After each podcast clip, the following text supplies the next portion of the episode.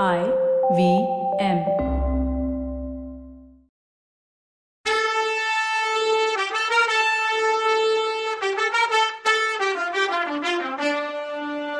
வணக்கங்க. நான் கவிதா பேசுறேன். வெல்கம் டு கதை பாட்காஸ்டின் பொன்னியின் செல்வன் இது எபிசோட் நம்பர் நூத்தி பதினொன்னு. நீங்க வேற எங்கேயாவது பக்கத்துல இருந்து நான் தேவராளனுக்கு ஹெல்ப் பண்றேன்னு சொல்றத தப்பா நினைச்சு எனக்கு ஹெல்ப் பண்ணாம இருந்துட்டா? என்ன பண்றது? அதான் நான் தேவராளன்ட்ட பொய் சொல்லலன்னு நம்பிக்கிட்ட சொன்னா வல்லவன்.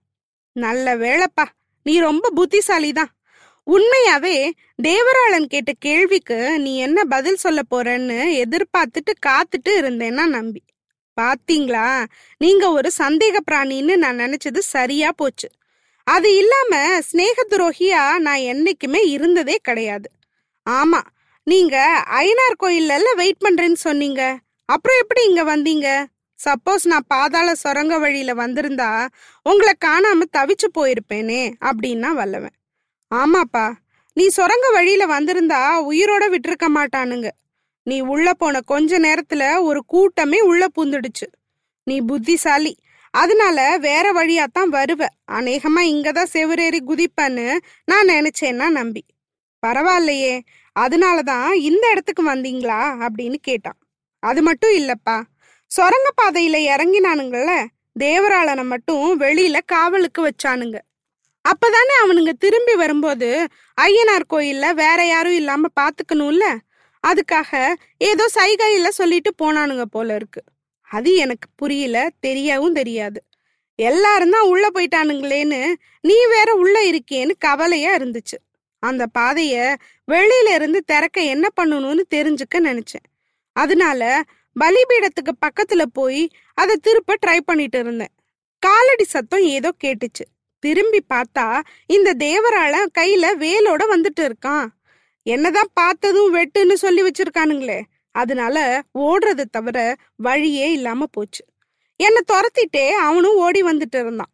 ரொம்ப காடு இந்த பக்கம். அதனால என்ன அவனால பிடிக்கவே முடியல. வேலை குறி பார்த்து எரியவும் முடியல. கொஞ்ச நேரத்துல அவனை நான் பார்க்கல. என் பின்னாடி. சரி போயிட்டான் போலையேன்னு இனிமே ராஜபாட்டைக்கு போயிடலான்னு நினைச்சேன். கொஞ்ச தூரத்துல ஒரு குடிசை இருந்துச்சு. அதுல ஒரு விளக்கு எரிஞ்சிட்டு இருந்துச்சு. வழி கேட்கலான்னு பக்கத்துல போனேன். கொஞ்சம் மறைவா நின்னு உத்து பார்த்தா இந்த தேவராளன் தான் ஒரு பொண்ணோடையும் ஒரு நாயோடையும் நின்னு பேசிட்டு இருந்தான் அங்க. தேவராளன் ஏதோ அந்த பொண்ணுக்கிட்ட சொல்லிட்டு நாயை கூப்பிட்டுக்கிட்டு கிளம்பிட்டான். அப்ப பார்த்து நாய் நாய் இருக்க இடம் பார்த்து குறைக்க ஆரம்பிச்சிருச்சு.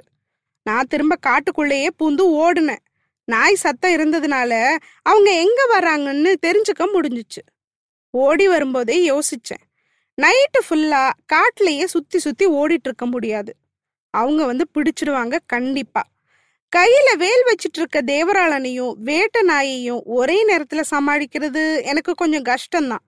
அந்த நேரத்துல இந்த பெரிய மாளிகையோட காம்பவுண்ட் வால் தெரிஞ்சது. செவ்வரேறி குதிக்கலான்னு முடிவு பண்ணி ஏறிட்டேன் அப்பதான் நீ மாடத்துல ஓடி வந்துட்டு இருக்கத பார்த்தேன் நீ எப்படியும் செவ்வரேறி வெளியே தான் குதிப்பேன்னு தெரிஞ்சுக்கிட்டு நானும் கீழே குதிச்சிட்டேன் ரெண்டு பேரும் சேர்ந்து சுச்சுவேஷனை சமாளிக்கலான்னு தோணுச்சு.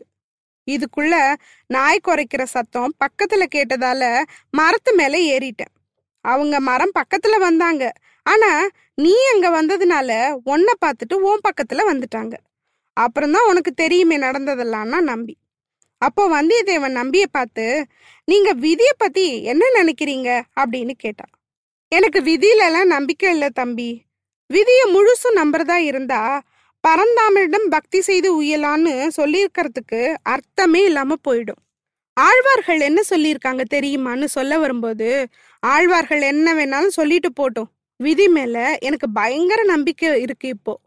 விதி வலியது இல்லைன்னா நான் இன்னைக்கு தப்பிச்சிருக்கவே முடியாதுன்னா. எப்பா நீ விதியால தப்பிக்கல. உன் மதி அதான் உன் புத்தியால தப்பிச்ச அப்படின்னா நம்பி. இல்ல நம்பி என் மதி என்னை பயங்கரமான ஆபத்துல கொண்டு போய் சேர்த்துடுச்சு. என் விதி தான் என்னை அதுல இருந்து தப்ப வச்சுதுன்னா. இப்படி பேசிக்கிட்டே இவங்க காட்டை விட்டு வெளியில வந்துட்டாங்க. கடம்பூர் அரண்மனை வாசல் அங்கேருந்து நல்லாவே தெரிஞ்சுது. அங்க ஒரே கொண்டாட்டமும் சத்தமுமா இருந்துச்சு. பழுவேட்டரையரோட பரிவாரத்துல உள்ள யானை குதிரை பரிவாரம் எல்லாம் வெளியில இருந்து உள்ள வாசல நெருங்கிட்டு இருந்துச்சு. சம்புவரையரும் பரிவாரமும் வெளியில இருந்து வர்றவங்களை வரவேற்கிறதுக்காக உள்ள இருந்து வாசல்ல வந்து வெயிட் பண்ணிட்டு இருந்தாங்க. நூத்துக்கணக்கான தீவத்தி வெளிச்சம் இரவை பகலாக்கிட்டு இருந்துச்சு. நம்பி வந்தியத்தேவன் கைய பிடிச்சு இழுத்து வா போலாம். யாராச்சும் பார்த்துட்டு போறாங்கன்னு சொன்னான். இந்த பக்கம் யார் பார்க்க போறாங்க? பார்த்தாலும் என் விதி என்னை காப்பாத்தணும்னு சொன்னா வல்லவன். அப்படியாவது இங்க எதுக்கு நிக்கணும் அப்படின்னா நம்பி. பெரியவர் யானையில வந்து இறங்குற சீனை பார்க்க வேண்டாமான்னு கேட்டான் வல்லவன். அது மட்டும்தான் காரணமான்னு கேட்டான் நம்பி. பழுவூர் ராணி அவரோட யானை மேல இருந்து இறங்குறாளா? இல்ல மூடு பள்ளக்குல வந்து இறங்குறாளான்னு பார்க்கணும். அதுக்காகவும் தானா வல்லவன். அதுக்கு நம்பி தம்பி விதி எப்போதும் ஓம் பக்கமே இருக்காது. ஒரு மாயமோகினி உருவத்துல வந்து கூட உன்னை குப்புற அடிச்சுடும்னா. ஹே நம்பி அப்படிலாம் மயங்குறவன் நான் இல்ல. அதுக்கு வேற ஆளை பாருன்னா. அதுக்குள்ள இவங்க பார்த்துட்டு இருக்கும்போதே கம்பீரமான யானை ஒண்ணு வந்து அரண்மனை வாசல்ல நின்னுச்சு. அதுல இருந்து பெரிய பழுவேட்டரையர் இறங்குனார். அவருக்கு அப்புறம் பழுவூர் ராணி இறங்குனா. ஓ இந்த தடவை இளையராணி மூடு பல்லக்கில் வரல போல கூடையே வெளிப்படையா கூட்டிட்டு வந்திருக்காருன்னா நம்பி. அதை தெரிஞ்சுக்க தான் நின்னேன். வா போலான்னா நம்பிய பார்த்து வல்லவன். ஆனா இப்போ நம்பி அந்த இடத்த விட்டு நகரல.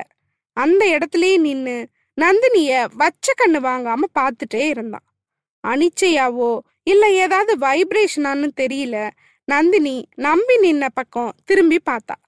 ஆழ்வார்க்கடியான் முகம் நிறைய மரங்களுக்கு இடையில அவளுக்கு தெரிஞ்சுது. நந்தினி முகத்துல பயம் தெரிஞ்சுது. அவ முகம் மாறுறத பார்த்த பெரியவர் அவரும் அந்த பக்கமே உத்து பார்த்தார். ரெண்டு உருவம் மரத்தோட நிழல்ல மறைஞ்சு போயிட்டு இருந்தது. உடனே சம்புவரையர் காதுல ஏதோ சொன்னாரு பெரியவர். சம்புவரையரும் தா வீரர்களை கூப்பிட்டு ஏதோ கட்டளை போட்டார்.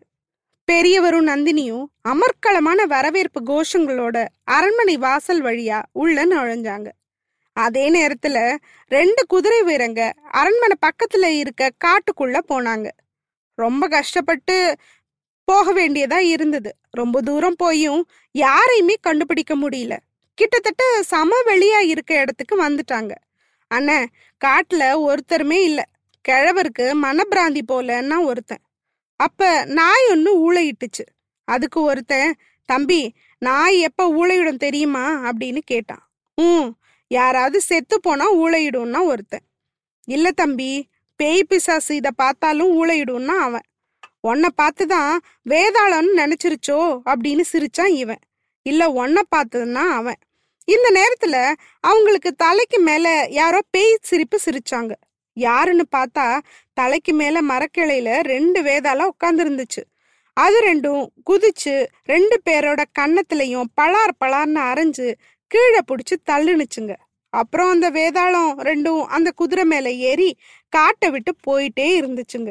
இப்ப சம்போரையர் அண்மனைக்கு வந்துட்டு இருக்க ஆதித்த கரிகாலன் என்ன பண்றான்னு பார்க்கலாம் இப்ப அவங்க மணிமுத்தாறு நதி வெள்ளத்துல கலக்கிற இடத்த தாண்டி வந்துட்டு இருக்காங்க.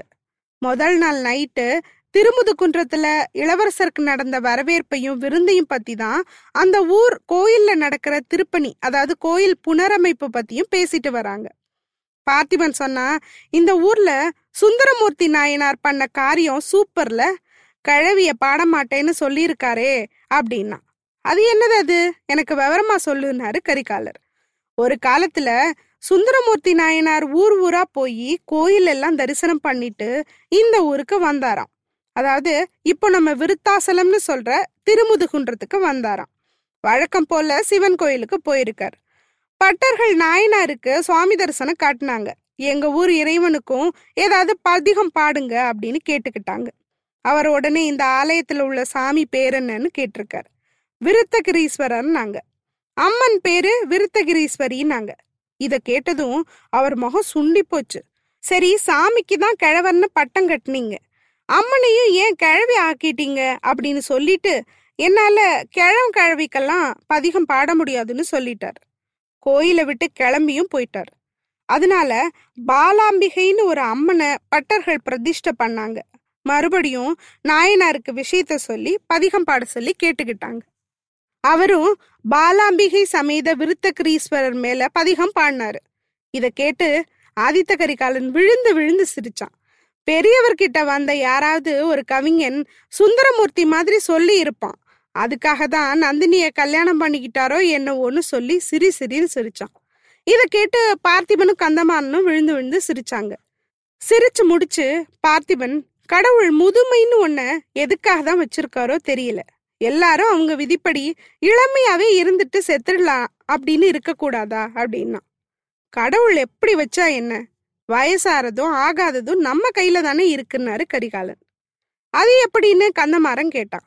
அபிமன்யுவையும் அரவானையும் நாம எப்படியாவது எப்பயாவது கிழவங்கன்னு சொல்லுவோமா அப்படின்னு கேட்டாரு கரிகாலன். மத்த ரெண்டு பேரும் ஒன்றும் பேசாம இருந்தாங்க. தஞ்சாவூர் அரண்மனை சித்திர மண்டபத்துல என் வம்சத்து முன்னோர்கள் உருவப்படம் எல்லாம் வரைஞ்சு வச்சிருப்பாங்க. விஜயாலய சோழர் ஆதித்த சோழர் பராந்தக சக்கரவர்த்தி எல்லாரும் அதுல வயசானவங்களா இருப்பாங்க. ஆனா என் பெரிய தாத்தா ராஜாதித்தர் மட்டும் எப்படி இருக்காரு? சும்மா கும்முன்னு எங்க இருப்பாரு? ஏன்னா அவர் சின்ன வயசுலயே இறந்துட்டாரு. அதனாலதான் அவர் யவ்வன புருஷரா இருக்காரு. நம்மள யாருக்கு அந்த மாதிரி அதிர்ஷ்டம் கிடைக்குமோ தெரியலன்னாரு. மத்த ரெண்டு பேருக்கும் இந்த டிஸ்கஷனே பிடிக்கல. அமைதியா இருந்தாங்க. ஏன் திடீர்னு பேசாம இருக்கீங்க? சாவுன்னா அவ்வளோ பயமா? இந்த உடம்பு போனா இன்னொரு உடம்பு கிடைக்க போகுது. எதுக்காக சாவுக்கு பயப்படணும்? என் ஃப்ரெண்டு வந்தியத்தேவன் மட்டும் இங்க இருந்திருந்தா ஆமா ஆமான்னு சொல்லுவான். அவனை மாதிரி ஜாலியான ஆளை பாக்குறது கஷ்டம். யமலோகத்து வாசல்ல கொண்டு போய் விட்டாலும் அவன் சந்தோஷமா சிரிப்பான்னா கரிகாலர். அதே நேரத்துல அவங்களுக்கு எழுத்தாப்புல ரோட்ல ரெண்டு குதிரைங்க புழுதிய கிளப்பிட்டு வேகமா வந்துச்சு. ஒரு செகண்ட்ல அவங்க கிட்ட வந்துடுச்சு. அது வந்த வேகத்தை பார்த்தா இவங்களையும் கவனிக்காம கிராஸ் பண்ணி போயிடும் போல. இவ்ளோ திமிரா யார் வர்றதுன்னு பாக்குறதுக்காக கந்தமாறனும் பார்த்திபேந்திரனும் வேலை நீட்டி ரோடுக்கு குறுக்க வழி மறிச்சு நின்றுட்டு இருந்தாங்க ஆனா வந்த குதிரைங்க கொஞ்ச தூரத்துக்கு முன்னாடியே நின்றுடுச்சு அந்த குதிரை மேல இருந்து நம்பியும் வந்தியத்தேவனும் இறங்கி வந்தாங்க. வல்லவனை பார்த்ததும் கரிகாலருக்கு குஷி தாங்கல. அவரும் குதிரையில இருந்து குதிச்சு முன்னாடியே போய் வந்தியத்தேவனை கட்டி பிடிச்சுக்கிட்டாரு. தம்பி உனக்கு நூறு ஆயுசு. இப்பதான் உன்னை பத்தி பேசிட்டு இருந்தோன்னாரு. கந்தமாறனும் பார்த்திபேந்திரனும் இந்த சீனை பார்த்து பொறாமைய மூஞ்சிலேயே காட்டினாங்க.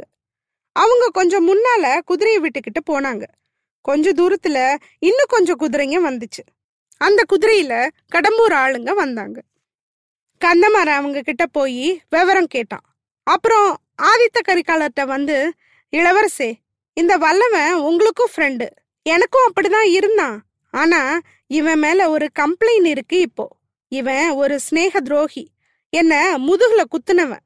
இவன் கூட நீங்க ஜாக்கிரதையா இருக்கணும். இத சொல்றது என் கடமைன்னா. இதுக்கு கரிகாலர் என்ன பதில் சொல்லுவாரு? அடுத்த எபிசோட்ல பார்க்கலாம். அது வரைக்கும் நன்றி வணக்கம்.